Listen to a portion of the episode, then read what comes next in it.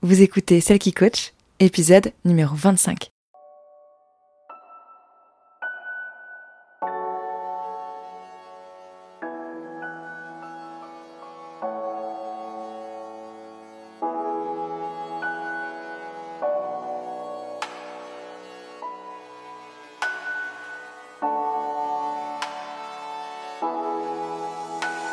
Bienvenue Vous écoutez Celle qui coach, l'émission qui vous aide à renouer avec vous-même pour vous épanouir et briller de votre plus bel éclat dans tous les domaines de votre vie.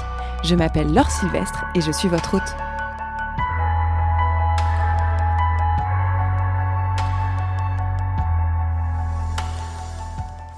Salut, je suis super contente de te retrouver comme d'habitude pour ce nouvel épisode de Celle qui coach. Aujourd'hui, j'accueille Irène. Irène, c'est qui? C'est une personne que je suis sur Instagram depuis plusieurs années et avec qui j'ai eu l'occasion d'échanger sur plein de sujets. Irène, elle est sociologue et euh, enfin elle est en doctorante en sociologie et euh, elle est aussi militante. Et j'avais envie qu'elle vienne discuter aujourd'hui euh, à, mon micro parce que je trouve vraiment que c'est très important de comprendre les enjeux de la société et euh, de comprendre ce qui se passe à une échelle plus grande pour vraiment relativiser notre propre situation et aussi comprendre que certaines choses ne dépendent pas seulement de nous, mais qu'elles font partie d'un système euh, de discrimination et d'injustice beaucoup plus global. Je pense qu'il n'y a pas de développement personnel sans comprendre de façon plus large ce qu'il se passe dans la société. C'est pour ça vraiment que j'avais envie euh, de discuter avec Irène. Irène, elle a vraiment fait partie de ces personnes qui m'ont mis sur la voie euh, du développement personnel, peut-être malgré elle, puisqu'elle n'en parle pas directement, mais qui en tout cas, grâce à ses analyses toujours très pertinentes et toujours très justes et très documentées euh, des effets de, enfin, de la, des effets de société, des groupes sociologiques, elle m'a vraiment permis de comprendre beaucoup de choses euh, de ce qui se tramait, que ce soit dans mon couple, dans ma vie pro ou simplement dans ma tête j'avais du coup envie de vous partager euh, cette discussion et de, de, de, converser avec elle pour euh, celle qui coach parce que je me dis que ça peut ben, servir à plus de gens comme moi ça m'a servi. J'espère que ça vous inspirera et je vous souhaite une très bonne écoute. À très vite. Salut Irène Salut Comment vas-tu? Écoute, ça va bien, c'est la fin de la semaine, fatiguée comme tout le monde, mais globalement ça va. Ok, super. Bon, Irène, je suis super contente que tu sois euh, au micro avec moi aujourd'hui, enfin en Skype bien sûr. Euh, j'ai donc, on se connaît de grâce à Instagram. Irène, tu es euh, doctorante en sociologie, tu es militante à l'Union communiste libertaire. Et donc tu as ce compte Instagram, la nébuleuse, avec quand même pas mal de, une, bonne petite communauté qui te suit. Est-ce que tu peux te présenter un peu plus pour les auditeurs et les auditrices, s'il te plaît? Alors oui, bon, tu as, déjà dit, euh, as déjà dit un petit peu euh, l'essentiel. Je peux préciser que du coup en sociologie, donc ma thèse elle porte sur euh, la cause animale, donc le véganisme, spécisme. ce qui fait que j'en ai moins parlé à un moment donné sur Instagram parce que voilà, ça me faisait penser au travail. Et puis sinon, que dire crois que ça résume quand même beaucoup de, des activités de ma vie quotidienne. Bah, J'habite près de Genève, en Haute-Savoie. J'aime bien les montagnes, j'y vais pas assez. Il y aurait plein de choses à dire, mais je pense que c'est mon bon, bon, point de départ ce que tu as dit déjà. Ok. Euh, donc euh, ma première question, qui est euh, celle que je pose à toutes, les invitées du podcast, qui était Irène avant d'être doctorante, avant d'être militante, avant de faire la socio Enfin voilà, je sais pas c'était à combien de temps, mais qui était cette Irène Qui était cette Irène? Ah, c'est une bonne question qui est aussi très, très difficile parce que en ce qui me concerne autant le militantisme que du coup le cursus en sociologie, c'était très euh, progressif, on va dire, donc c'est difficile de, poser un jalon très, très précis. Euh, disons, on, va commencer par, euh, par le militantisme. Euh, si, je prends, enfin, si je prends symboliquement le moment où vraiment j'ai commencé à militer avec l'UCL, ça fait quelques années, mais si je, prends comme référence le moment où je me suis dit fallait que j'essaie de mobiliser, de faire des choses avec des associations, etc. Euh, bah, du coup, ça fait assez vite remonter jusqu'au lycée. Et donc ça devient plus compliqué de savoir qui, comment c'était avant, parce que bah, avant c'est aussi l'adolescence, voire la préadolescence, donc des moments où logiquement un peu plus compliqué de, s'engager. moi j'ai commencé à mobiliser un petit peu au lycée donc, déjà en adhérant à un syndicat lycéen. Il y a des lycéens, des lycéennes qui nous écoutent. Très bonne idée, très, bon, très bonne première expérience euh, d'engagement. Euh, puis en faisant des petites choses ici et là avec des, associations écologistes, euh, des petites manifestations locales avec l'équipe de Greenpeace localement. Bon, j'étais à Avignon, hein, ce qui ne parle pas de grosses, des grosses actions. mais voilà, quand même. Et puis ensuite, pendant les études, pas mal d'associatifs étudiants aussi. Donc encore une fois, beaucoup des associations euh, environnementales, euh, de solidarité internationale aussi, comme ça. C'était un petit peu, un petit peu graduel, puis après au fur et à mesure que, j'ai découvert euh, l'anarchisme, le féminisme, voilà, des choses comme ça, un petit peu, un petit peu découverte en même temps de façon conjointe. Ça m'a aidé à préciser un petit peu ma vision, à aller un petit peu toquer à la porte de différentes associations, de différentes tendances politiques, et puis après voilà, on fait un petit peu son petit chemin, euh, un peu par élimination aussi, un petit peu au gré des opportunités aussi, bah, ce qu'on découvre mhm. à tel moment. Pourquoi tu as voulu t'engager euh, au lycée? Enfin, Qu'est-ce qui a fait qu'au lycée, tu t'es dit euh, ça va pas, il faut fasse il faut qu'il se passe quelque chose? Bah, ce qui est marrant, et je trouve que c'est intéressant de le souligner, c'est que euh, moi j'ai fait ça très spontanément euh, parce qu'il y avait des gens qui tenaient un stand et qu'ils avaient l'air cool, quoi, ils étaient en terminale, quoi. Donc sur, le, sur le truc des bases, évidemment, je l'ai pas fait que pour ça, j'étais aussi intéressée, mais disons que ça se fait beaucoup. Euh, moi j'ai beaucoup fait ça en fait, quoi. J'aime bien aller parler aux gens, je je me mets pas forcément de barrière. je, me, pense que je me sens assez à l'aise avec le fait d'aller échanger, demander aux gens à des stands ou des, des tracts, euh, bah, qu'est-ce que c'est, qu'est-ce que vous faites, qu'est-ce que vous voulez, qu'est-ce que vous, demandez. Ce n'est pas toujours évident, ça je peux, comprendre selon le tempérament qu'on a. Euh, mais en tout cas, au lycée, ça s'était fait comme ça dans les premières semaines de la rentrée. Et puis je m'étais dit, euh, bah cool, quand même, le principe, le principe est chouette, c'est quand même important. Mm. Les gens ont l'air sympas, pof, j'adhère, et puis voilà quoi. T'avais déjà, du coup, une, une, une affinité avec une sensibilité à, à certaines Enfin, il y avait quand même des choses que tu trouvais pas normales euh, dans le monde dans lequel tu vivais à ce moment-là? Ouais, je pense. Ça, c'est quelque chose que j'ai longtemps. On s'était transmis par, par ma mère, notamment. Enfin, j'ai, j'ai pas une famille euh, très militante, en tout cas pas la famille proche. Euh, mais quand même, du côté de ma mère, c'est une famille plutôt, plutôt de gauche, plutôt gauche PS en fait, mais, mais avec quand même des, un terrain en termes de valeurs, euh, c'était euh, un peu normal d'avoir des discussions sur justement euh, des choses qu'on trouve qui devraient nous indigner, indigner plus de personnes, même si voilà, maintenant en termes politiques, je suis assez, loin de, de ça, et puis ma mère n'est pas forcément non plus dans, PS pour autant, mais c'est plus l'héritage historique, mhm. familial en tout cas, qui, peut peser, qui peut peser là-dessus. Donc oui, je partais quand même, avec, même dès le collège avec des, des trucs en tête sur l'écologie, euh, sur les droits de l'homme, etc. Bon, après, une, voilà, une vision un peu, peu formée, et puis sans doute, euh, à un stage-là, c'est normal, un petit peu, un petit peu simpliste sur, ça. Sur certains points, mais euh, avec beaucoup de motivation. C'est quelle association avec laquelle tu es resté le plus longtemps du coup, avant de t'engager à l'UCL Parce que l'UCL, du coup, tu t'es engagé il y a combien de temps? Je dirais en 2017, quand j'étais à Paris. Ah oui, d'accord, donc ça fait quand même plusieurs années que tu es avec l'UCL. quelques années. Euh, d'ailleurs, à l'époque, c'était pas l'UCL, c'était euh, encore Alternative Libertaire, mm. puis ensuite et la création de, l'Union féministe libertaire. Mais donc, ça datait d'un peu avant.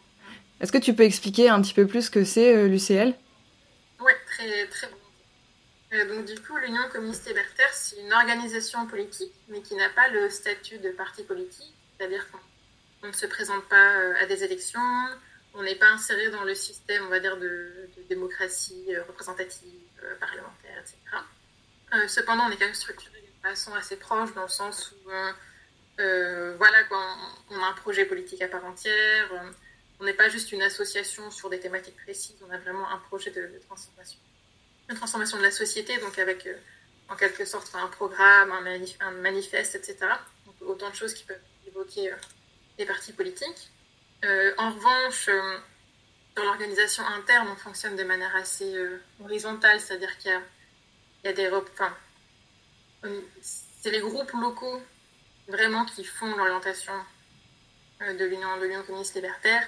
Et puis après, il y a un secrétariat fédéral qui est élu parce qu'il faut qu'il y ait des personnes qui puissent se charger euh, des aspects logistiques, des aspects de communication avec les médias, de communication avec d'autres organisations.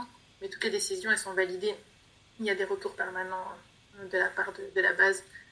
Et voilà, on est une organisation communiste libertaire, c'est-à-dire qui, pour simplifier, on va dire une organisation anarchiste, en tout cas un certain courant de, de l'anarchisme. Donc, par cohérence avec aussi ce qu'on défend. Euh, on défend des principes d'autogestion, euh, de démocratie directe, euh, évidemment aussi de, socialisation des, ressources, de, mise en commun des ressources et des richesses. Donc on essaie d'appliquer ça tant que possible dans, l'organisation elle-même aussi. Donc qu'est-ce qui t'a fait, enfin, qu'est-ce qui t'a décidé à, intégrer l'UCL, enfin, et à, la base alternative libertaire du coup? Alors ça, ça date euh, de 2016, je dirais. 2016, euh, donc c'est l'année euh, des, mobilisations contre la loi travail. C'est aussi l'année de Nuit debout, voilà, pour les personnes que ça a marqué. Je pense que pour les gens qui ont, mon âge, moi j'ai 28 ans, mais pour les personnes entre 25 et 30, je pense et c'est quand même une, date un peu, importante parce que ça faisait plusieurs années qu'il n'y avait pas eu de grosses mobilisations. En tout cas, moi, j'ai traversé euh, euh, toutes mes études, jusqu'à la toute fin, là, en 2016, toutes mes études sans, mobilisation importante politique, et en particulier sans grosse mobilisation étudiante et au sein de l'université. C'est-à-dire que moi, j'ai commencé en 2010-2011 euh, mes études. J'ai fini en 2016. Entre les deux, bah, il ne s'est pas passé grand-chose. il y a eu une élection présidentielle. Et après, un peu le calme plat. Et après, il y a eu voilà, les mobilisations contre, contre la loi travail. Or, bah, ces moments euh, de grosse mobilisation, c'est aussi souvent des moments de politisation. Euh, parce que bah, c'est un peu l'occasion, puis l'émulation collective qui fait que des gens se retrouvent à, découvrir des débats qu'ils n'auraient pas découvert autrement, à avoir des gens échanger des arguments, et puis on se dit, ah, mais moi j'aurais pensé que ces personnes étaient d'accord, puis en fait non. Mais voilà, tout ça, on le découvre aussi un peu sur, le tas. Donc, au-delà du fait de gagner ou pas la mobilisation, c'est des moments sont très, très importants euh, pour ça.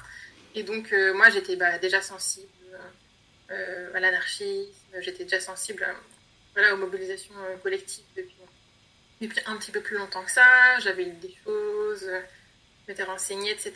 Mais c'est vrai que euh, commencer juste à réfléchir, à, fréquenter un petit peu, par exemple, des lieux associatifs ou des lieux autogérés à, Grenoble où j'ai fait mes études. Mais ce moment de grosse mobilisation, c'était vraiment l'occasion hein, de regarder un petit peu qui défendait quoi, qui se mobilisait, comment. Et donc, dans cette période-là, j'avais commencé à m'abonner au journal. Donc là, pareil, pour les personnes qui nous écoutent, euh, quand on hésite à s'engager, qu'on ne sait pas trop, mais qu'on a envie quand même déjà un petit peu de soutenir, de s'abonner aux, journaux militants, c'est vraiment, vraiment un, acte de soutien important, et puis qui, est très nous aussi. Donc je m'étais abonnée au journal Alternative Libertaire, qui a gardé son, nom d'ailleurs. Et au fur et à mesure, voilà, j'ai pris un petit peu des contacts, j'ai suivi des pages plus activement, etc. Et puis ensuite, l'année euh, d'après, euh, en 2017, je me suis dit qu'il fallait vraiment, vraiment que je fasse ça. Puis sur le, la, seconde moitié 2017, disons, septembre-octobre 2017, bah, j'ai j'ai contacté un groupe parisien. Puis du coup, sur l'année 2017-2018, j'ai commencé un peu à faire des choses mmh. avec eux. Après, j'ai dû partir de Paris, donc c'était un peu plus compliqué parce que voilà, en Haute-Savoie, à l'époque, il n'y avait rien. Coup, euh, je me suis quand même investie en faisant des choses à distance euh, ça, c'est des choses qu'on a pu discuter aussi sur Instagram, comment on fait quand il n'y a pas de, présence concrète de groupe avec qui on voudrait agir. il y a quand même toujours des choses un petit peu à faire, donc je me suis investie euh, pour le journal, il y a toujours besoin de personnes pour relire. Ensuite, finalement, euh, je me suis occupée d'une rubrique, voilà. Et puis là, tout, compte fait, finalement, il y a un groupe en Haute-Savoie, donc comme quoi les choses avancent un petit peu. Mhm. Et la sociologie, parce que du coup, tu es aussi doctorante en sociologie, ça fait depuis deux ans Un an? Ça fait trois ans. Trois ans, oula, trois ans, le temps passe super vite. euh, Donc, euh, tu es doctorante en sociologie. Euh, la Pourquoi la sociologie particulièrement? Est-ce que ça a un rapport avec ça, avec ton engagement euh, politique par ailleurs? Ouais, ça serait difficile de dire qu'il n'y a pas de rapport du tout, clairement. Donc, moi, la sociologie, j'ai découvert ça au lycée aussi, puisque j'étais à l'époque dans le cursus SES, sciences économiques et sociales.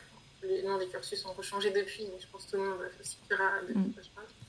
Euh, et puis, euh, c'était pas forcément euh, prémédité. je savais pas trop quelle option prendre. Et puis, j'avais un coup. Et puis, je me suis, dit, en fait, c'est génial ça. Pourquoi on n'a pas eu ça dès le départ quoi Pourquoi on n'a pas ça même dès le collège Parce que ça, répond finalement à plein de questions qu'on peut se poser à cet âge-là, sur les inégalités, sur voilà, les différences de réussite scolaire, pourquoi j'ai des camarades qui bossent beaucoup et puis qui galèrent autant, alors que bah, par exemple moi j'avais des parents profs, et puis c'est vrai que voilà, l'effort euh, scolaire à fournir, euh, quand, même je, sentais que j'avais moins d'efforts à fournir que les autres. Quoi.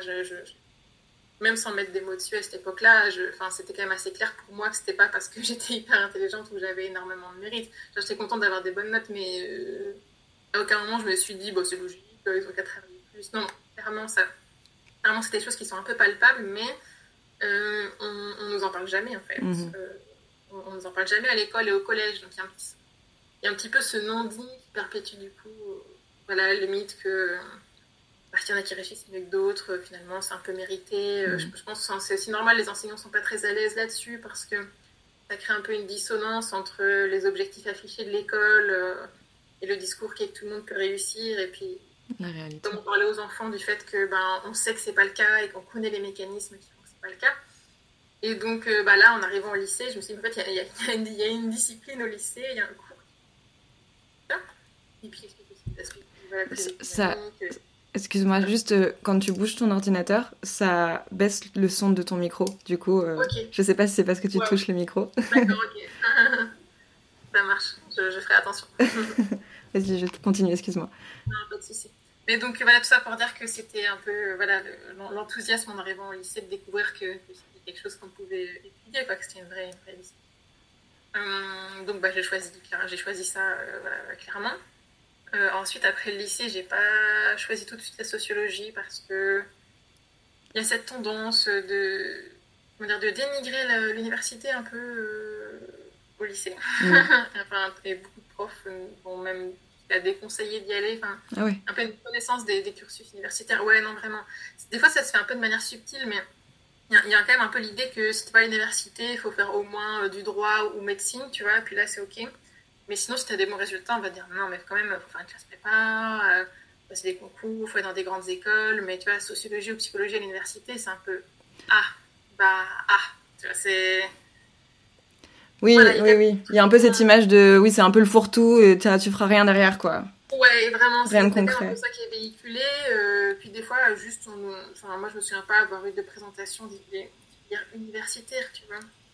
Il tu peux avoir des trucs, euh, salon des étudiants, etc. Mais c'est beaucoup des écoles qui sont présentes, puis les stands universitaires, n'y va pas forcément parce que du coup, c'est un peu instant pour une seule université, c'est pas très clair.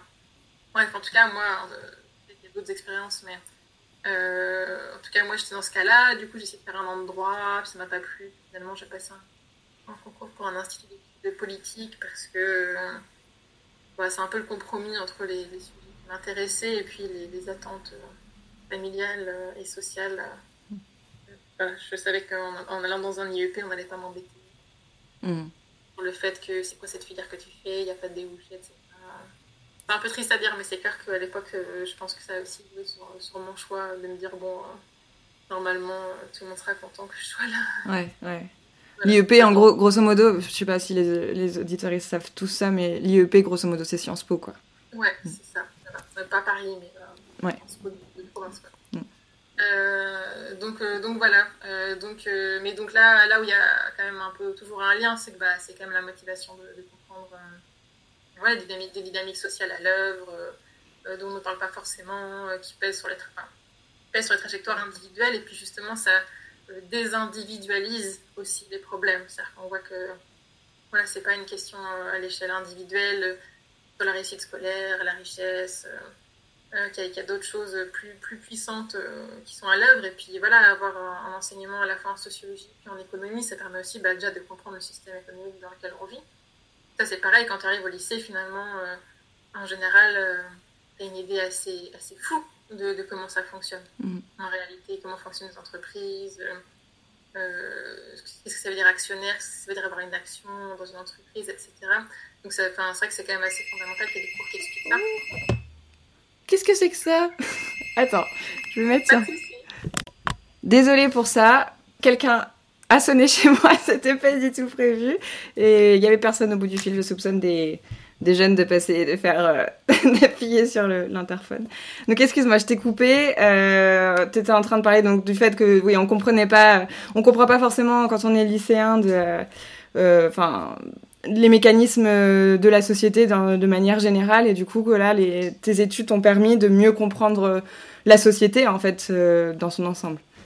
Oui, voilà, et puis donc c'est là où je fais le lien avec bah, les motivations politiques, c'est-à-dire que quand on est un peu révolté par des choses, ben, c'est important de, mieux les comprendre pour lutter contre. Et puis inversement, le fait de, se pencher dessus à travers voilà, des cours de, sociologie, ça, soulève de nouvelles questions que l'on n'avait pas forcément euh, pensées. Et puis euh, voilà, quand on, quand on objective aussi ces inégalités, quand on, a des manières de les mesurer, etc., ça, ça renforce aussi euh, la conviction que bah oui, il y a vraiment un problème et mm. que en fait, c'est pas juste une question d'opinion, de genre les goûts et les couleurs. Ah, moi, je pense que ça existe. Moi, je pense que ça n'existe pas. C'est non, en fait, on, on, sait que ça existe. On a des, on a des bons arguments. Hein, donc maintenant, euh, maintenant, le débat, il est sur le fait euh, voilà, de, de, trouver des solutions plus ou moins convaincantes de notre point de vue.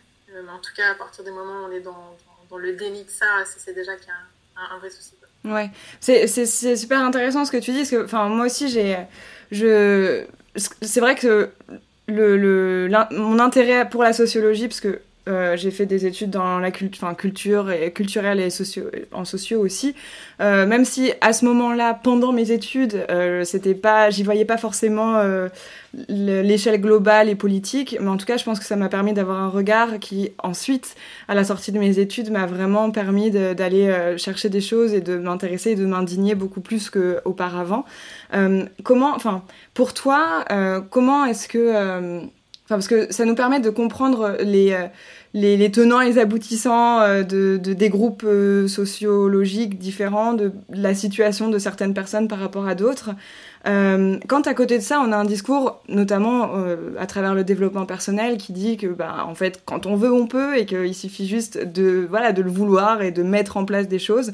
Comment est-ce qu'on peut balancer ça, en fait, en disant, bah, non, c'est pas que une histoire de je décide donc j'y arrive, qui a en fait des mécanismes qui sont à l'œuvre et qui sont beaucoup plus importants et qui nous dépassent en fait tant qu'on n'en a pas, tant qu'on prend pas conscience.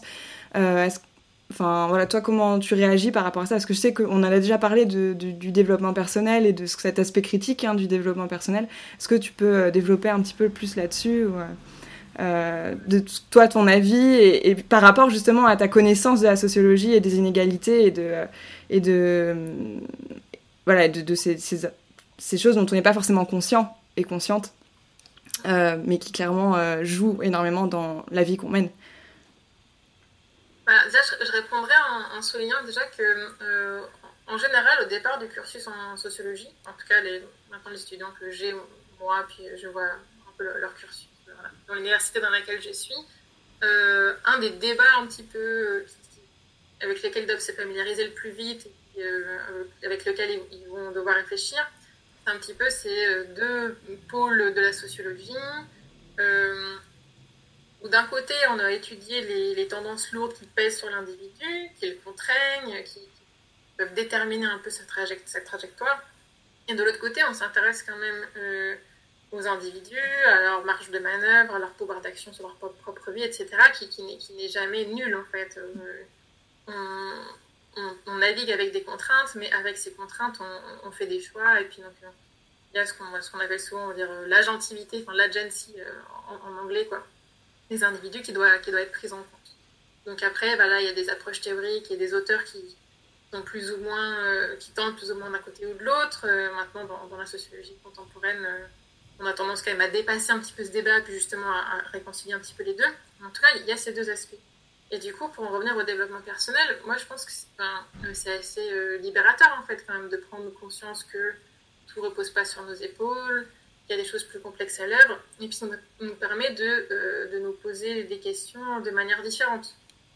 C'est-à-dire en problématisant pas les choses que sur nous personnellement, peut-être on se rend compte que du coup il y a des questions qui sont obsolètes, en tout cas la façon dont elles sont posées euh, euh, est, problématique. Et donc ça, ça nous permet euh, d'affiner aussi nos, questionnements. Je pense que même dans une optique de, recherche de, bien-être, de développement personnel, c'est indispensable. Ça nous montre évidemment que du coup, on doit aller au-delà du développement personnel. Mais, mais même dans, voilà, dans, dans cet objectif-là de, de, mieux se comprendre soi, de mieux identifier des, solutions pour, euh, pour se sentir mieux ou pour, euh, pour, trouver sa voie, bah, ça aide quand même à, voilà, à mettre le doigt sur des problématiques, des points de blocage qui en fait bah, nous, nous, dépassent. Donc, on peut espérer que ça aide aussi à trouver des, Ouais.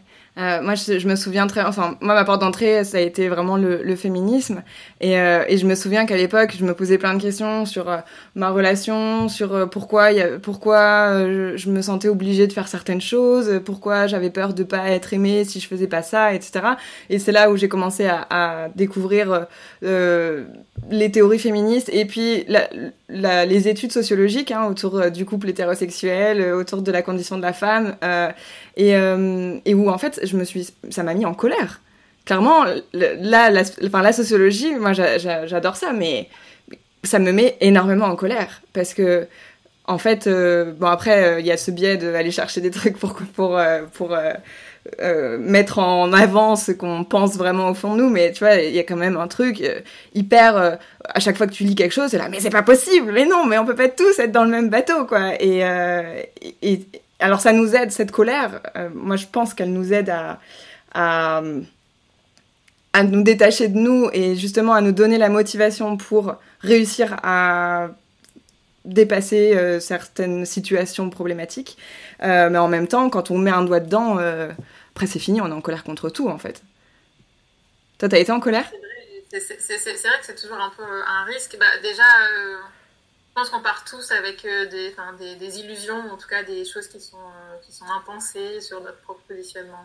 Euh, et bah voilà, quand, les illusions en question partent, il y a toujours un moment où ça fait un, peu mal, puis après on peut trouver une forme de, motivation, comme tu dis. après, voilà, ce que, ce que sur le féminisme, je trouve ça intéressant bah, pour, reprendre un petit peu l'opposition entre un développement perso individualisant puis un aspect plus politique. C'est ce que Colline Charpentier rappelle souvent, c'est-à-dire que si, on est juste dans le développement perso sur tout ce qui est charge mentale ou répartition des tâches, la solution, ça va être euh, acheter un super agenda, un set de post-it, machin, et regarder ma liste de, de, 15 trucs et astuces pour la répartition des tâches. Et puis en fait, non, euh, ça, ne marche pas comme ça en fait. Mm. Voilà, parce que déjà, parce que c'est encore les femmes qui doivent s'occuper de trouver l'agenda, d'organiser, de mettre l'emploi du temps au mur, etc. Donc ça fait que repousser le problème. Et puis euh, voilà, ça prend pas, ça prend pas le problème à la racine non plus. Ça ne fait que que rajouter finalement une couche, c'est-à-dire qu'en fait, euh, en plus de ça, tu n'arrives pas à trouver la solution, hein, à, l'implémenter correctement. Ouais, ouais, ouais, complètement. complètement. Euh, toi, personnellement, euh, en quoi t'engager, avoir cette connaissance de, de, la sociologique t'a permis d'avancer sur le plan personnel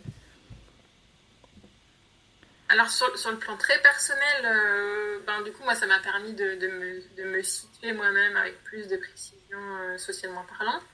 C'est-à-dire, euh, je pense notamment au fait que dans, dans, les familles de classe moyenne, moyenne supérieure, disons le, haut de la classe moyenne, quand on n'est pas encore dans la catégorie richesse, mais voilà, qu'on dire qu'on a un pied dedans un peu quoi. Il y a souvent un, biais de la, part, de, la part de la famille et des parents sur, sur sa propre position. Euh, c'est-à-dire qu'on va beaucoup focaliser sur les difficultés qu'on a ou qu'on a l'impression d'avoir. Euh, on ne peut pas partir en vacances où on veut. Euh, voilà, le, le, coût, je sais pas, des remboursements des prêts importants. Enfin, que sais-je. Peut-être on regarde aussi davantage du côté de l'entourage qui a plus d'argent et moins de difficultés. Donc nous, on se sent finalement très, très moyen. Et en fait, souvent, souvent c'est pas vrai. Ça, souvent, on se rend compte que dans des familles où, par exemple, les parents gagnent 3000 euros chacun, euh, et ben, vous allez voir que la plupart de ces personnes, elles, sont, elles, sont, elles pensent être au milieu de la société. Quoi. Hmm. c'est pas vrai parce que le, salaire, le salaire médian français, il est autour de, 2700 1800 euros, il n'est pas autour de 3000. Mm On est presque du simple au double en réalité. donc ça, par exemple, moi, je, je pense qu'au collège, même au lycée, je n'aurais pas su dire spontanément en fait où je me situais parce que ben j'ai fréquenté un collège et un lycée euh, tout à fait, euh, tout à fait euh, basique, très mixte socialement. En tout cas, certainement pas un collège et un lycée bourgeois, ça c'est, ça c'est clair. et donc, ben, juste, c'est des questions qui ne viennent pas trop en tête, je pense, à cet âge-là. En tout cas, j'aurais été bien embêtée si on m'avait posé. Mais je pense que j'aurais eu tendance à dire qu'on était au milieu, puis en fait, je me rends compte qu'on était, était vachement plus au milieu. En tout cas, on l'est maintenant, parce qu'après, il y a aussi la question des trajectoires de vie. On ne gagne pas forcément le salaire, même salaire quand on a 25 ans, quand on en a 45, évidemment. Mais en tout cas, déjà, ça, c'est extrêmement important parce que bah, ça aide à ajuster euh, euh, son, son, discours, à pas dire de conneries, euh, mm. pas, pas, faire de gaffe. Enfin, ça aide à gagner en, en, humilité. je pense que c'est vraiment important de comprendre ces mécanismes-là. ça, aide aussi, ça aide aussi dans l'interaction avec d'autres personnes. Moi, par exemple, quand, quand j'étais au lycée ou même un peu après, ça, aide à, désamorcer un peu des situations un peu gênantes où, d'autres personnes qui n'ont pas forcément eu ces avantages-là dans leur trajectoire euh, elles, elles vont nous dire des choses hyper gentilles, mais qui sont pas vraies, tu vois, du genre, bah, c'est parce que toi, tu es hyper intelligente. Mm. Et c'est, moi, ça, me fait toujours un peu mal, ce type de situation, parce que moi, je sais que c'est pas vrai, en fait, ce qu'elles sont en train de dire. C'est-à-dire que je, je, me dénigre pas pour autant, genre, je suis, très avec moi-même, mais je sais que la raison principale pour laquelle j'ai réussi mes études, c'est pas parce que j'ai un talent particulier, c'est parce que je, j'ai plein de choses qui m'aidaient à la base. Donc, bah, moi, ça me tient quand même un petit peu à cœur dans cette interaction-là, de dire, bah, c'est, hyper gentil, ça me touche beaucoup que tu dises ça mais en fait, je pense qu'il y a autre chose et, voilà. Enfin, d'une certaine manière, ce serait une mauvaise chose d'accepter ces compliments tels quels et de, repartir avec. Ouais. Euh, donc, euh, ouais, ça aide pour ça.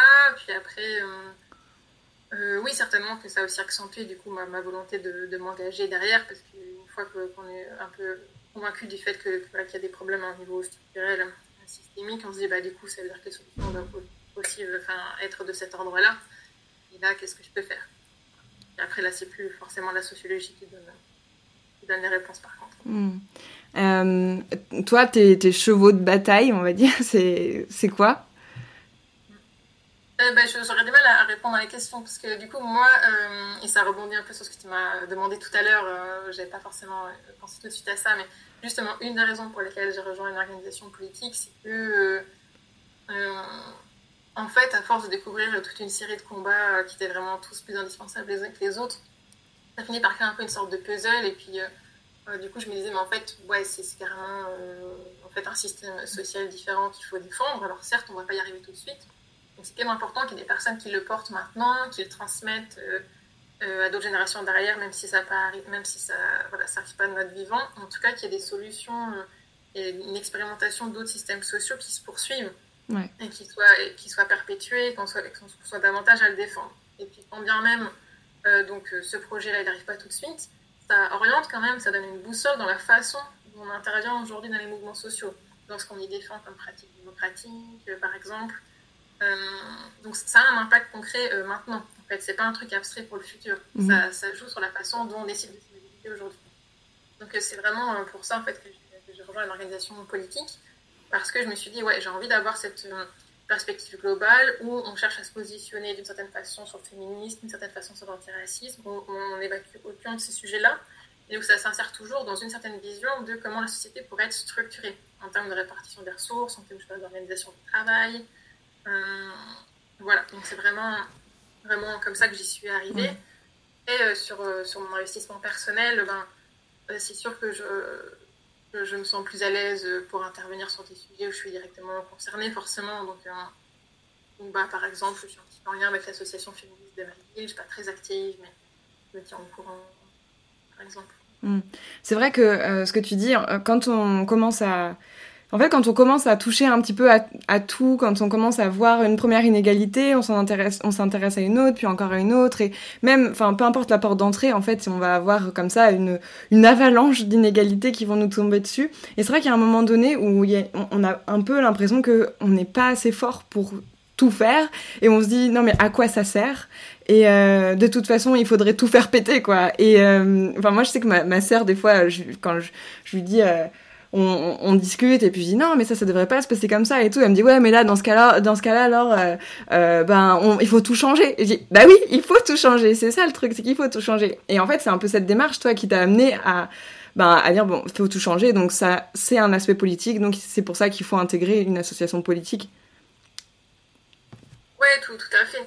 Et sur l'aspect euh, un petit peu vague d'accumulation pense que c'est bon, c'est quelque chose qui a toujours existé. Euh, il y a le fait voilà, que si on regarde les agendas militants, on pourrait être euh, tous les jours à une manifestation, en tout cas tous les week-ends, ça ne s'arrête jamais. C'est aussi renforcé par, euh, par le traitement de ces sujets-là sur les réseaux sociaux, je pense. je vais dire un truc qui va paraître dur comme ça, mais ce n'est pas l'idée. Mais disons que quand on est sur Instagram et qu'on a le fil d'Instagram qui défile, la, la, plupart des posts politiques c'est des postes d'information, c'est des postes factuels qui disent voilà cette, cette, cette situation, c'est pas possible, il faut faire quelque chose. Et puis c'est un petit peu problématisé, souvent en mettant en lien, disons, euh, une discrimination en particulier avec un milieu en particulier. Donc disons, ça peut être voilà, le sexisme dans le cinéma, euh, l'exploitation de tel groupe dans tel, dans, dans tel, dans tel milieu, euh, le racisme dans la mode. Et en fait, des combinaisons comme ça, on peut en faire 150 000. Parce qu'en fait, il y a énormément d'oppressions différentes, il y a énormément de champs différents dans la société. Alors déjà, on prend toute la production, tu peux prendre la mode, le cinéma, euh, euh, l'industrie du livre, tu vois, tu prends toutes les industries qui existent, euh, tu prends tous les champs différents qui existent dans la société, tu prends toutes les discriminations. Donc ça fait à peu près 150, 150 000 posts Instagram à la fin. Alors, c'est très bien de, de, se renseigner là-dessus, mais le problème, c'est que à la fin, on a cette, cette, impression d'accumulation vraiment absolument écrasante. Parce que bah, une fois qu'on a fait un post sur le sexisme dans le cinéma, on pourra le faire aussi dans, dans le, dans le cinéma, le transphobie dans le cinéma, euh, le validisme dans le cinéma. Et tout, et tout ça sera parfaitement valable et ça sera parfaitement indispensable d'informer dessus. Mais à la fin, on a du coup cette accumulation infinie de, de combinaisons. Parce que, et en fait, on n'a pas forcément de, de, réflexion suffisamment poussée sur les aspects euh, structurels, c'est-à-dire en fait comment ça s'articule, comment c'est permis, c'est quoi euh, l'articulation entre le système capitaliste dans lequel on est et ces, ces oppressions-là C'est quand même un peu le problème, et surtout comment on peut se mobiliser concrètement? Donc, je dis pas qu'il ne faut pas du tout lire euh, des, des, comptes thématiques euh, sur, sur ces questions-là, c'est important. Mais moi, je crois aussi qu'arrive à un certain moment, le, la problématique, c'est plus l'information factuelle. C'est-à-dire que quand on, a, on sait qu'il y a un problème, il faut surtout se demander comment faire. Ouais. Moi, moi, honnêtement, je suis à un stade où j'ai arrêté de, de regarder des documentaires, par exemple. Parce qu'en fait, pour la plupart des sujets, non, je sais pas tout, mais j'en sais assez pour savoir qu'il faut que je me mobilise. Mm. Donc du coup, je préfère mettre mon énergie euh, dans des contenus qui vont au moins alimenter la réflexion là-dessus. Bien sûr, ça dépend du stade auquel on en est. Je dis ça parce que du coup, j'ai passé suffisamment de temps à creuser euh, l'aspect, euh, l'aspect, comment dire, constat factuel, la situation sur pas mal de sujets. Il y a évidemment encore plein de sujets sur lesquels c'est pas le cas. Mais donc pour l'écologie, par exemple, moi, je vais plus au festival euh, enfin, toi, les trucs comme Alternativa, c'est intéressant, mais genre, tu as trois conférences sur, euh, sur la stratégie, pourquoi pas en discuter. Le reste, c'est la situation des océans, la situation machin. mais c'est déprimant. Déjà, on est déjà sensibilisé à la question, mais c'est encore nous qui nous tapons les, contenus d'informations déprimants. Et donc, ça, c'est très bien d'avoir tout ça à disposition, mais il peut aussi avoir un effet accablant, et puis on veut toujours en savoir plus, on, va toujours regarder le documentaire suivant. Euh, faut dire regarder c'est terrible, il faut agir, et puis on, on est un peu, euh, je sais pas, tétanisé un petit peu, je trouve. Oui. Ouais, ouais, je suis, je suis complètement d'accord avec toi. Et enfin, c'est vrai que c'est. Moi, j'ai eu un peu le même parcours sur Insta où, au fur et à mesure, euh, je me désabonne de certains contenus. Pas parce qu'ils sont mauvais, mais juste parce qu'en fait, à un moment, ça suffit, j'ai compris. Je sais, je sais, je sais qu'il y a des inégalités là, je sais que. Et en fait, même, c'est bah oui, mais. Enfin, il y a, y a un peu une forme de, de de résignation en fait à lire des trucs à se dire oui ben en même temps on s'attend à quoi? Enfin c'est pas oui c'est pas c'est pas étonnant.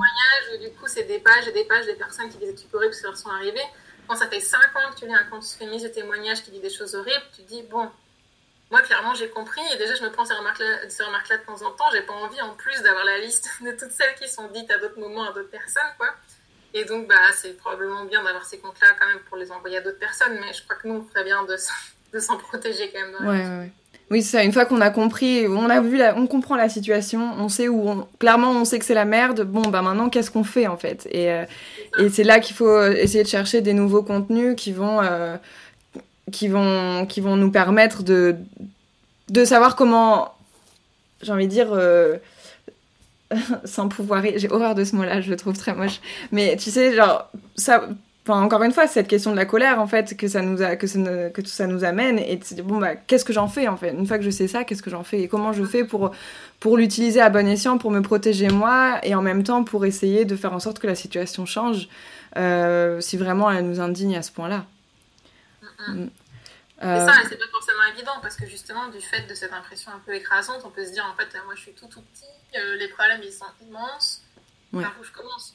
Et c'est là où c'est important et où je suis toujours un petit peu, un petit peu triste de, voir qu'il n'y a pas plus ces contenus-là sur Instagram, mais en fait, voilà, on aurait quand même peut-être intérêt à dire, bah voilà, telle thématique nous indigne, voilà les associations qui se mobilisent dessus, il y a tel, tel, tel, tel asso qui font un boulot correct, elles ont des antennes dans tant, tant, tant, tant de villes, vous pouvez faire ça, contactez-les, quoi.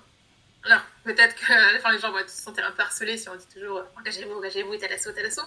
Mais bon, en même temps, ça donne aussi des pistes, euh, des pistes concrètes. Euh, et puis voilà, c'est toujours un peu, un peu regrettable que ben, sur des comptes purement témoignages ou informations, il puisse y avoir des dizaines de milliers d'abonnés, et puis des, fois beaucoup plus, en fait, plutôt 150 000. Et puis après, tu regardes, je sais pas, le compte Instagram de l'association droit au logement, et puis tu vois qu'ils sont à 2000 ou 3000. es là, mais en fait, quoi, c'est juste une association qui est le plus, qui est le plus mobilisée Pareil pour certaines associations d'aide aux réfugiés ou pour le planning familial, euh, mais qui n'ont clairement pas l'audience qui, mériterait. Quoi. Il y a quand même ce manque d'articulation, je pense, entre certains comptes d'influence politique ou féministe, etc., puis des associations qui, incarnent quand même collectivement ces, combats. J'ai l'impression que ça change quand même, mm. qu'il y a eu des démarches qui ont été faites dans ce sens-là, un petit peu de, part et d'autre, quoi. Euh, heureusement, donc voilà, j'espère que ça, ira dans ce sens. Moi, je sais que je vois souvent des, des, appels un peu à l'engagement dans, certains, dans certaines assos euh, ou certains groupes qui agissent. Euh, parce que, par exemple, je pense aux colleuses et tout ça qui n'ont pas associatives, mais, mais juste des groupes, mm-hmm. des collectifs. toi, tu, cette cet, enfin, comment dire, cet immobilisme, si on peut dire, je sais pas si on peut dire ça comme ça, mais tu, tu, tu, tu dirais qu'il vient d'où? Enfin, est-ce que c'est juste une question de peut-être qu'il n'y a pas assez d'informations sur le fait de s'engager qui est faite, ou est-ce que ça vient d'autre chose? J'ai un, échantillon pas représentatif sur, euh, sur, Instagram, mais en tout cas de ce que je peux voir, euh, du coup, si on prend, euh, je pense que c'est ton cas aussi, mais les personnes avec qui j'interagis le plus sur Instagram. Donc, c'est très majoritairement des femmes, je dirais au moins 85%, donc vraiment très forte majorité. Entre, euh, disons, en moyenne entre 20 et 40, quoi, donc on va dire l'âge moyen, etc. Et euh, bon, bah, déjà, on sait que les, les, femmes, elles ont plus tendance à s'auto-censurer ou à penser qu'il faut, être, faut qu'elles soient irréprochables sur un sujet avant de, de pouvoir intervenir dessus. puis je dis ça, mais je suis exactement pareil. Et puis j'ai attendu d'avoir euh, lu euh, des bouquins pendant trois ans avant de décider de militer. Vraiment, je n'ai pas de, pas à faire de ce côté-là. Euh, mais en tout cas, on sait, qu'il y a ça qui joue. Qu'ensuite, bah, il y a des difficultés concrètes, matérielles dans plein de groupes quand même. Effectivement, il y a du sexisme, du racisme. ne parlons pas non plus des questions de, de validisme, d'aménagement des horaires, des espaces, etc. Des difficultés tout à fait, tout à fait concrètes. Alors, si on a des enfants, c'est encore plus compliqué de s'organiser. Donc, il y a à la fois euh, sûrement euh, une hésitation qu'on est très très très frileux d'un côté, et puis aussi voilà, euh, au niveau de, l'accueil et puis de la façon d'aller vers les gens, sans doute qu'il y a beaucoup de collectifs aussi voilà, des, choses à apprendre, puis il faut que ça aille des deux côtés. Après, pour l'engagement politique, il y a des réticences un peu, un peu spécifiques. Ça, j'ai eu l'occasion un petit peu d'en discuter sur Instagram, de recueillir un peu des témoignages, des questions, etc. Donc il y a, des, y a des, hésitations qui sont plus fortes que, l'engagement associatif, par exemple. Euh, notamment, il y a un petit peu la peur voilà, de ne pas en connaître assez, donc de s'engager dans quelque chose dont on se rendra compte plus tard qu'en fait il ne convient pas, qu'on a peut-être sous-estimé certains aspects. Et puis un petit peu, euh, je pense, une inquiétude que j'avais moi aussi, mais qui n'est pas forcément justifiée, mais qui, qui est compréhensible c'est un peu l'idée que je sais pas, on sera bloqué une fois qu'on se sera mis dedans, que du coup on pourra pas faire marche arrière, que le groupe ne sera pas partir. Ça, c'est pas vrai en fait. Hein, si on arrêtait, en général, on, part, on part, hein, c'est pas, grave. On, se trompe, pas, pas grave, c'est de tromper. Hein, ça, en général, a priori, on se doute que les personnes euh, vont parler, elles vont pas, elles vont pas adhérer à un groupe d'extrême droite, donc bon. donc je veux dire, le, le, dommage, il est quand même très, très limité. Et puis, euh, de toute façon, plus vite on commence un parcours militant, y compris en se trompant, plus ça nous amènera loin. Il faut mm. forcément commencer quelque chose, puis les erreurs font partie du chemin. C'est mieux que de pas s'engager sur le chemin du tout. Là, voilà, il y a, y a, un peu cette méfiance à quelle idéologie politique j'ai m'associer, etc. Euh, moi, quand je discute de ça, maintenant, j'ai tendance à conseiller de ben, peut-être de ne pas commencer par ça, parce que c'est pas, pas obligé. Il y a aussi des associations sur des sujets plus spécifiques, sont pas, sont pas reliés à, un projet politique, à une, idéologie politique en particulier, mais qui sont politisées dans le sens où elles ont des fortes propositions politiques. Euh, que ce soit des associations féministes, des associations, voilà, comme on disait, sur le droit au logement, sur l'accueil des migrants, etc. C'est des, enfin, nous, dans le langage de l'Union communiste libertaire, on appelle ça des, des, contre-pouvoirs, c'est-à-dire des, pôles un peu de lutte qui, peuvent peser dans la balance et dont on a vraiment intérêt à ce qu'ils soient renforcés par un maximum de monde. Mhm. Euh, que ce soit des gens qui, par ailleurs, sont euh, engagés politiquement ou des gens qui sont. c'est important qu'ils y aillent. C'est souvent un pas plus facile et peut-être aussi euh, des engagements qui nous permettront justement de nous politiser un peu plus, mais à notre rythme Hmm. Est-ce que, euh, enfin, tu parlais des, des, réticences, pardon, à s'engager, notamment au niveau politique, d'avoir peur et tout ça. Toi, tu es engagé dans une, dans une association euh, anarchiste. Euh, L'anarchisme, ça fait peur, clairement. Euh, c'est le mot. Euh, non, mais c'était l'anarchie. Euh, quand on commence à dire c'est des anarchistes, ça y est, c'est alors non, mais on peut pas leur parler. Ce sont des extrêmes. c'est des grands méchants. toi, est-ce que tu as déjà eu affaire à ces réticences-là, personnellement, alors quand tu dis que tu fais partie de l'Union communiste libertaire? Parce que Union communiste libertaire, je pense que la plupart des gens comprennent communiste et sans vraiment trop savoir ce que c'est sans savoir que le communisme libertaire, c'est différent du communisme comme on nous l'a appris euh, de euh, Staline et euh, tout ça. Voilà. et que, en fait, grosso modo, ça veut dire de l'anarchisme. Et là, enfin voilà, il peut y avoir... Ah, quoi Comment ça, de l'anarchisme? Toi, comment tu réagis à ça? Comment tu réponds? Est-ce que toi aussi, à un moment donné, l'anarchisme t'a fait peur ou, jamais? Voilà, quel est ton, ton, ton parcours par rapport à ça? Merci, c'est une excellente question. Alors moi, je pense que j'avais la chance de ne pas partir avec trop d'a priori sur l'anarchisme parce que simplement, on en parle très peu et donc, donc voilà, ça m'a un tout petit peu préservé de ça. Euh, sur le communisme, c'est un peu différent parce que comme tu dis, la façon de nous apprendre l'histoire pèse quand même très fortement là-dessus euh, parce qu'on voit que euh, le stalinisme et puis voilà, en tout cas au niveau lycée, il n'y a pas vraiment de tentative de nous familiariser avec la complexité aussi de ça, de qu'il y a différents courants que le terme socialisme ou communisme, ça désigne quelque chose de beaucoup plus large, qu'en fait, ce qu'on apprend à l'URSS, c'est genre, genre une version à un moment donné, dans un contexte particulier, dans un pays particulier qui s'est concrétisé comme ça, mais ça incarne en aucun cas euh, ce qu'on appelle le courant socialiste. Euh, mais donc, euh, donc oui, je partais évidemment moi aussi avec cette charge-là, puis après ce qui a permis de désamorcer, c'est ben, en partie un petit peu mes cours en sciences politiques, mais finalement, euh, pour l'essentiel, plutôt euh, des discussions entre militants, euh, aller à des conférences, parler aux, des gens peut-être dans, ma promotion autour de moi qui étaient plus engagés que moi à l'époque. puis il y a des gens qui sont beaucoup plus jeunes que l'âge auquel je me suis engagée moi. Hein. et puis, voilà aussi, en 2012, période présidentielle, moi c'était à peu près le début de mes études, ça faisait pas très longtemps. Puis c'est aussi un moment où le, comment dire, les débats politiques sont un peu plus présents dans la place publique. Donc on a davantage l'occasion avec des gens, puis voilà, ça s'est fait un peu comme ça. Après, en tant que militant, comment on gère ça? Euh, Il y a un peu deux aspects à mettre en balance. Le premier, c'est que de toute façon, il n'y a aucun mot de vocabulaire qui va échapper réellement euh, à ce poids-là. À moins de trouver un truc complètement vide qui ne veut rien dire et qui, euh, voilà, qui renvoie à rien, qui soit facilement récupérable. Quoi. On a eu bien sûr ces débats-là, enfin, j'ai vécu ces débats-là en interne de plusieurs associations, puis encore une fois, quand voilà, par exemple, pour l'Union communiste libertaire, quand, il y a eu cette fusion entre Alternative libertaire et, la, coordination des groupes anarchistes, qui était une autre euh, il y a eu bien sûr ces débats aussi. Et puis on s'est rendu compte qu'en fait, les alternatives proposées, il y a toujours quelque chose qui est dedans de toute façon qui, qui va forcément interpeller, ou en tout cas qu'il faudra expliquer.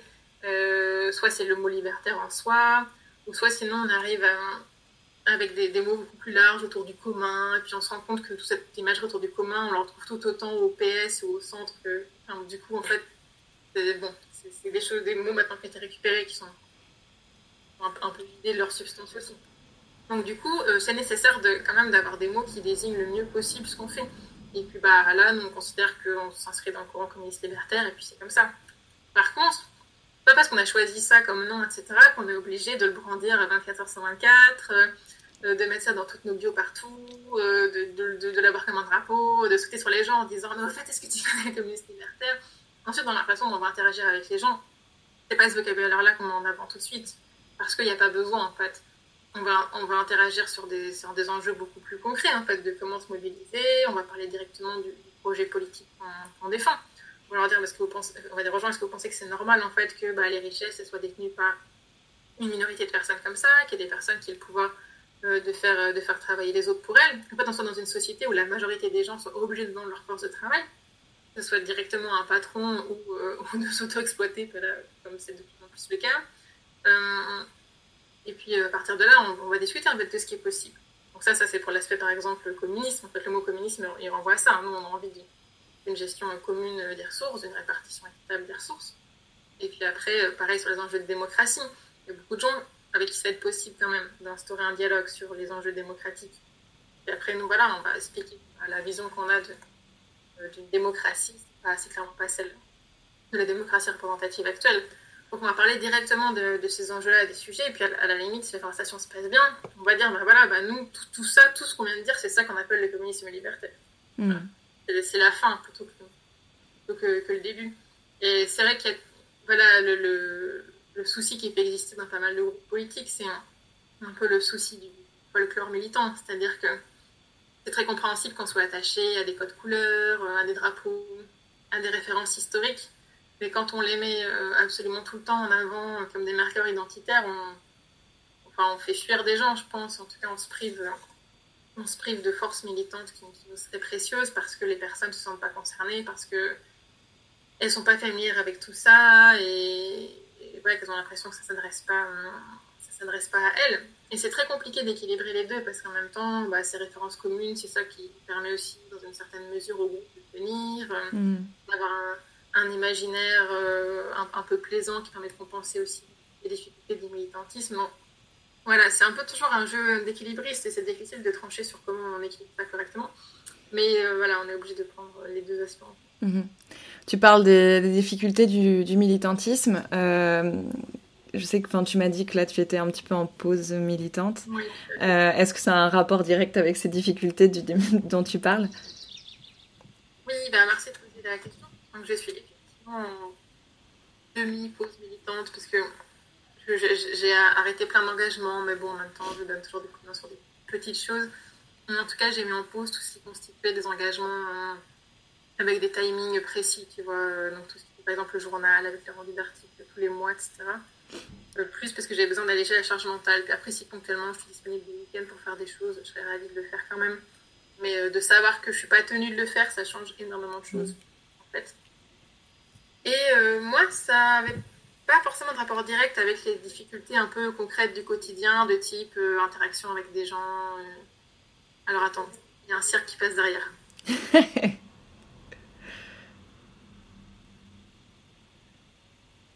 C'est bon, on repart. Le cirque des avatars, on est ravis d'avoir ça dans la donc, euh, donc, je disais, c'est, ça n'a pas de rapport direct, en tout cas, avec, euh, avec ça, parce que dans, dans, l'ensemble, je pense que j'avais suffisamment de motivation pour que ça compense ça. Euh, mais bon, voilà, on peut se prendre un an et demi de, pandémie. Euh, s'est passé des choses pas graves, pas forcément pour moi, mais en tout cas dans, mon entourage. On pesait un petit peu. Euh, plus le fait que voilà, le stress de la thèse commence à me rattraper un peu. donc, euh, j'étais simplement pas en état de gérer tout ce que j'avais euh, en, termes d'engagement dans un contexte où la santé mentale en prend un petit peu un coup. Donc, voilà, par la force des choses, je me suis dit, il faut alléger là on peut alléger. Et ce n'est pas possible d'alléger côté boulot. donc, on s'est passé comme ça. Je, je, pense que c'était une bonne chose aussi. Enfin, ça s'est pas fait dans les, dans les conditions les plus agréables.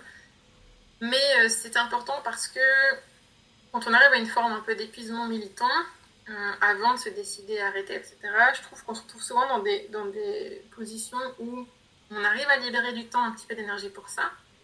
Mais on est déjà sur la limite, on est déjà un petit peu sur, euh, la crête. Et du coup, on perd en patience, on perd en capacité à déléguer ou à accepter que les choses se fassent de manière un peu moins parfaite que ce qu'on voudrait, en tout cas pas de la façon dont on voudrait. Et du coup, on peut être attrapé par des, réflexes néfastes, en fait, pour le militant. C'est-à-dire euh, un peu à reprendre les autres, ou en tout cas à, se sentir vite agacé quand les autres font pas les choses comme on voudrait, ou quand ça avance pas assez vite, etc.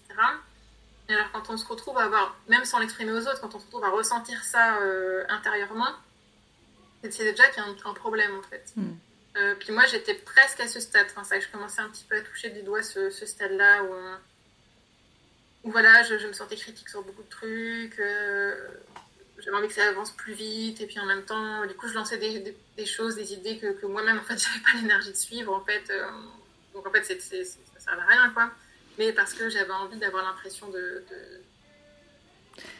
faire ma part en fait sur plein de choses. Et en fait euh, ça n'est pas possible. Et puis c'est très sain en fait de se rendre compte qu'une fois qu'on a fait une pause mais les choses continuent à avancer en fait euh, c'est ça la force du collectif c'est-à-dire les projets ont continué. Les têtes qui sont mis en pause et bah c'est comme ça. Ça veut dire qu'on n'était pas assez pour les faire point final et puis euh, de regarder ça un peu de l'extérieur, puis de se dire, mais en fait, euh, tout va bien, mon organisation a continué, euh, il y a eu un congrès cet été, j'étais pas au congrès, j'ai rien voté, j'ai pas vu les textes parce que j'étais trop fatiguée, et puis bah, voilà, le groupe dans lequel je milite, on a ils ont voté les textes, ils ont fait un super boulot, parfait quoi. Hmm. En fait, il n'y a pas besoin de moi quoi. et ça, c'est vraiment très très important. puis ça vaut aussi pour les personnes qui sont sur Instagram. Hein. C'est très important d'avoir des moments où on se rappelle de ça quoi. Parce que bah, déjà, ça allège la charge sur ses épaules, puis on se rend compte souvent qu'on se les mise tout seul. Ouais, ouais, ouais. Oui, c'est clair que tu. Oh. oh. Attends. Attends. Ouais. Vendredi actif. Hein. c'est ça. Euh, donc, ouais. Désolée pour, euh, pour ce petit euh, moment de, de couac. Euh, donc, tu disais que oui, la, le, la pause a été nécessaire et tu t'es rendu compte effectivement que tu n'étais c'est pas que tu n'es pas enfin tu n'es pas indispensable et finalement c'est pas plus mal comme ça parce que tu peux aussi prendre du temps pour toi et revenir euh, encore plus forte j'imagine. Est-ce que tu as envie bah, non pas que je pensais être indispensable avant hein. euh, c'était évidemment pas évidemment pas ce que je pensais hein. mais euh, juste disons que des fois le peu d'énergie qu'on a ça se transforme en énergie un peu désespérée où on se dit faut que je fasse ça faut que je fasse ça. Maintenant que j'y suis j'enchaîne ça ça ça. Puis là tel projet n'a pas avancé ils ont besoin de quelqu'un je leur relis le texte etc du coup, c'est un, engrenage et puis c'est. Disons que ça répond à un besoin euh, humain de, de se dire j'ai été utile, euh, j'ai agi sur le cours des choses, euh, j'ai fait quelque chose, etc. Mais à un moment donné, on peut pas, on peut pas quoi. Ouais, ouais.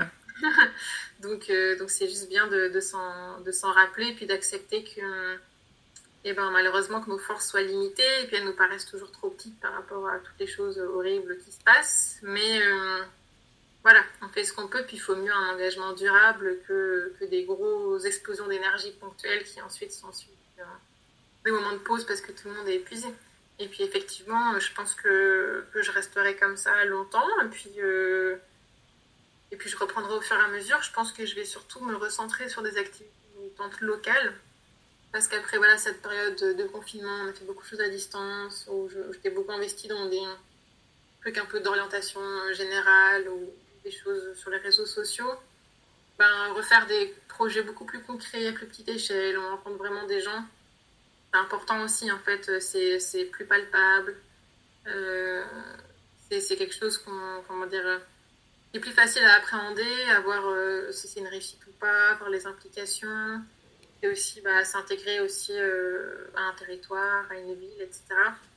Et je pense que pour le, moral, c'est souvent, c'est souvent bien de revenir à ça y compris si c'est des choses qui sont moins directement euh, politiques. Quoi. Ça, voilà.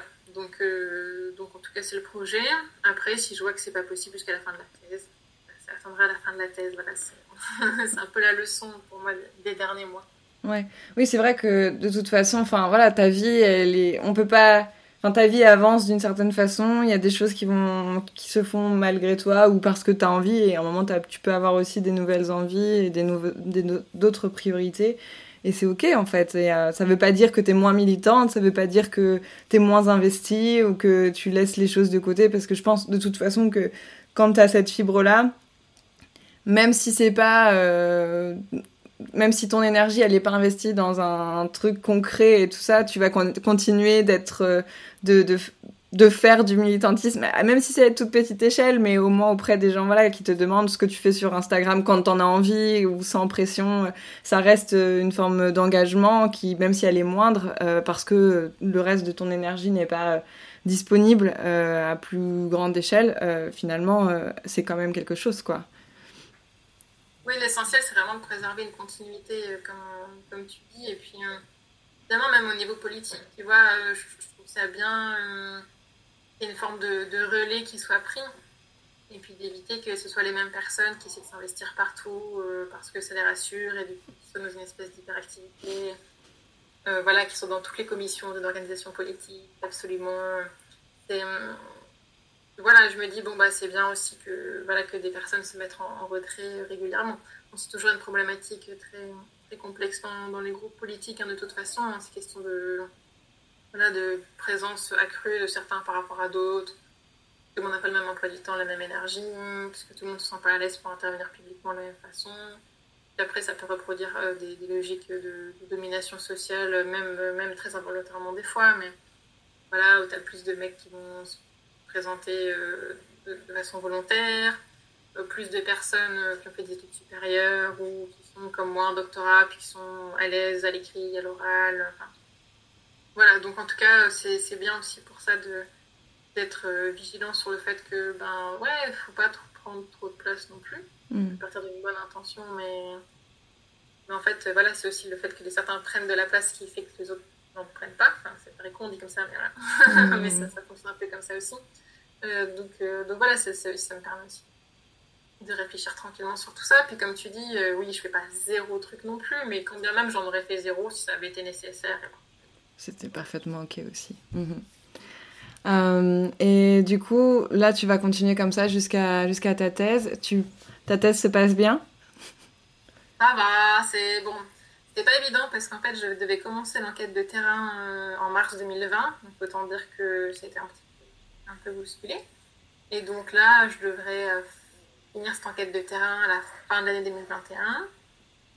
Et ben, je suis en thèse jusqu'à fin 2023. Moment, quoi. Ouais. voilà. Ok. Est-ce que tu aurais, pour terminer, parce que ça fait quasiment une heure qu'on parle, euh, est-ce que tu aurais, pour terminer, ouais, des conseils euh, à, à, donner à des personnes qui, euh, voilà, qui peut-être se sentent pas très bien à certains, enfin, sur certains aspects et qui auraient envie de changer ça, et toi, par rapport à tes expériences, au militantisme, alors sans forcément dire à tout le monde qu'il faut, que c'est nécessaire de s'engager, mais des, petits conseils que tu aurais à, partager euh, aux auditoristes euh, par rapport à tout ce qu'on a dit? Ouais, je pense que ça rejoint un petit peu l'ambivalence du militantisme, c'est-à-dire que c'est à la fois euh, gratifiant, en tout cas, ça fait du bien d'intervenir. À la fois, ça expose aussi eh ben, au rejet, à des réactions négatives, etc. Il faut arriver à balancer les deux. Mais en tout cas, je pense pas que s'engager dans un collectif, ça expose plus que ce à quoi on est déjà exposé quand on s'informe tout simplement sur Instagram, sur des comptes militants, etc. Euh, en fait, on peut même décider, euh, comme on disait tout à l'heure, de, regarder moins les infos, de regarder moins ces comptes-là, et de se focaliser sur un engagement à petite échelle, là on invite sur un asso.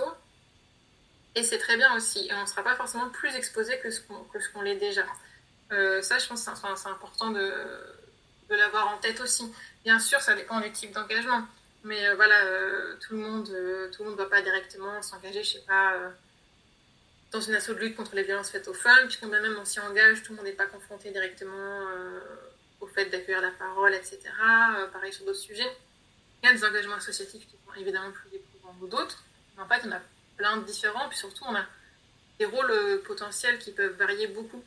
Souvent, on pense qu'on n'a pas de compétences à proposer, mais c'est en général faux. On a toujours des choses qu'on sait faire, ou en tout cas auxquelles on peut être formé. Parce que c'est aussi ça l'intérêt du collectif, c'est qu'on va être formé à faire des choses, on va apprendre, on va développer des compétences aussi.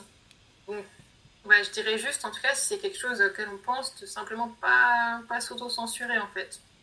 D'aller faire un tour, de regarder autour de soi ce qui existe, et puis de voir ensuite où ça nous emmène sans forcément euh, euh, déjà avoir l'objectif tout prêt. C'est pas, on n'est pas obligé en fait d'avoir un, un objectif hyper clair. Euh, en ligne de mire pour commencer à faire quelque chose. Souvent, ça va justement changer, se développer, puis se redéfinir plusieurs fois au fur et à mesure.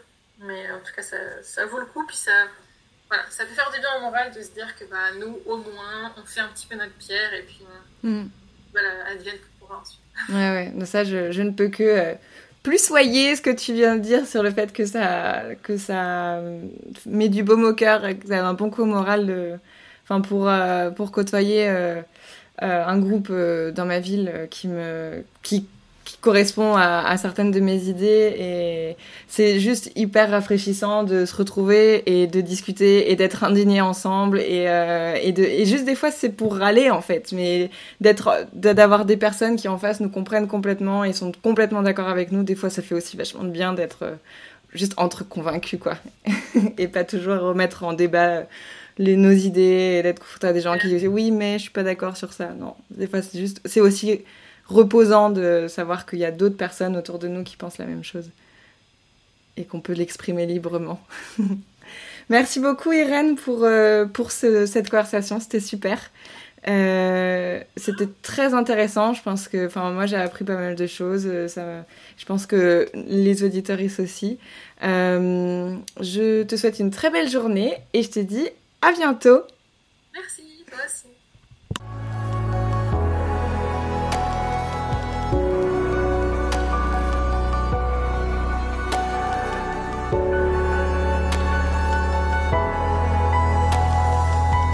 Merci d'avoir écouté cet épisode.